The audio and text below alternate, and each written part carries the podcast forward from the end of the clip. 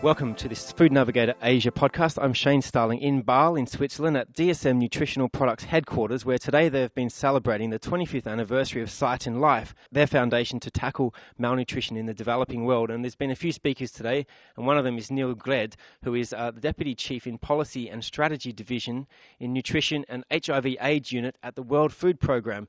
Now, DSM recently donated $1 million to the World Food Programme, and part of that money is being used to uh, finance or back uh, a rice fortification program in, in, in, Asia. Can you tell me a little more about uh, about that, Nils? Right, we're very excited about this donation as um, rice is the only major staple food in the world that we currently are not fortifying at WFP or anybody in the world.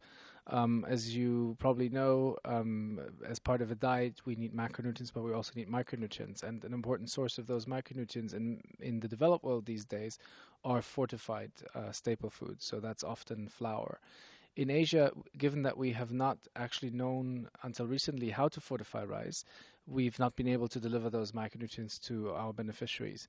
Um, this donation will allow us to start uh, pilot programs in two countries in Asia, Bangladesh and uh, Cambodia, where we will do where we will test the effectiveness of the product um, and uh, hopefully figure out a way of how WFP can deliver uh, all the necessary nutrients to its beneficiaries it's not only about our beneficiaries, we also hope that we can work with the respective governments so that they can include this product into their safety nets that uh, target the poor and usually include rice, so far unfortified rice.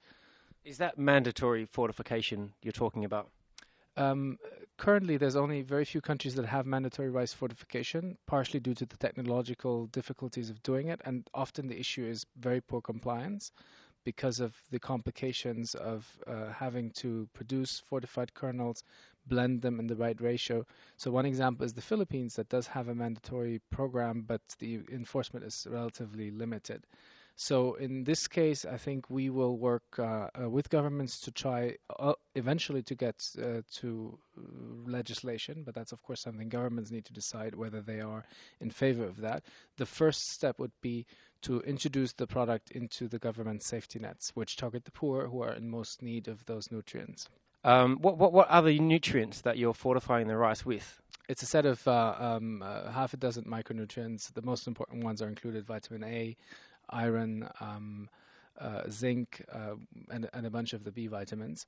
Um, so it's it's it's really uh, those that are the you know usually the most deficient ones in those poor populations who don't have access to a very diverse diet.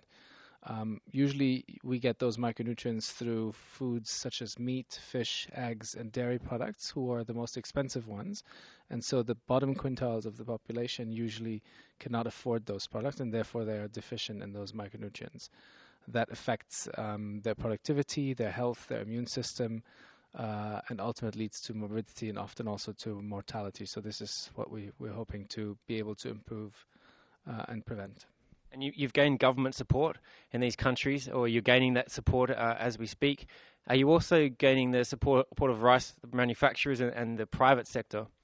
Yes, um, it's of course something that can only work when the private sector, and that includes uh, rice mills, uh, uh cooperate and uh, uh, um, have the the ability to actually do what they need to do to fortify rice. It's not a simple product as it, it's not a simple process as it is with with flour because the the rice needs to be ground premix of vitamins needs to, vitamins and minerals needs to be added, and then you reconstitute the kernels and blend them with normal rice. So that's a much more complicated process than uh, fortifying wheat flour, for example, and therefore and this is probably one of the reasons why it hasn't happened at large scale so far, because you need not only to have governments on board, you need to also work very closely with the private sector that needs to make that necessary investment. That's not a major investment, but it, it will uh, cost make the the rice cost slightly more estimates are 3 to 5%, which is something that can easily be subsidized. But for that, again, it needs a close collaboration between governments and the private sector and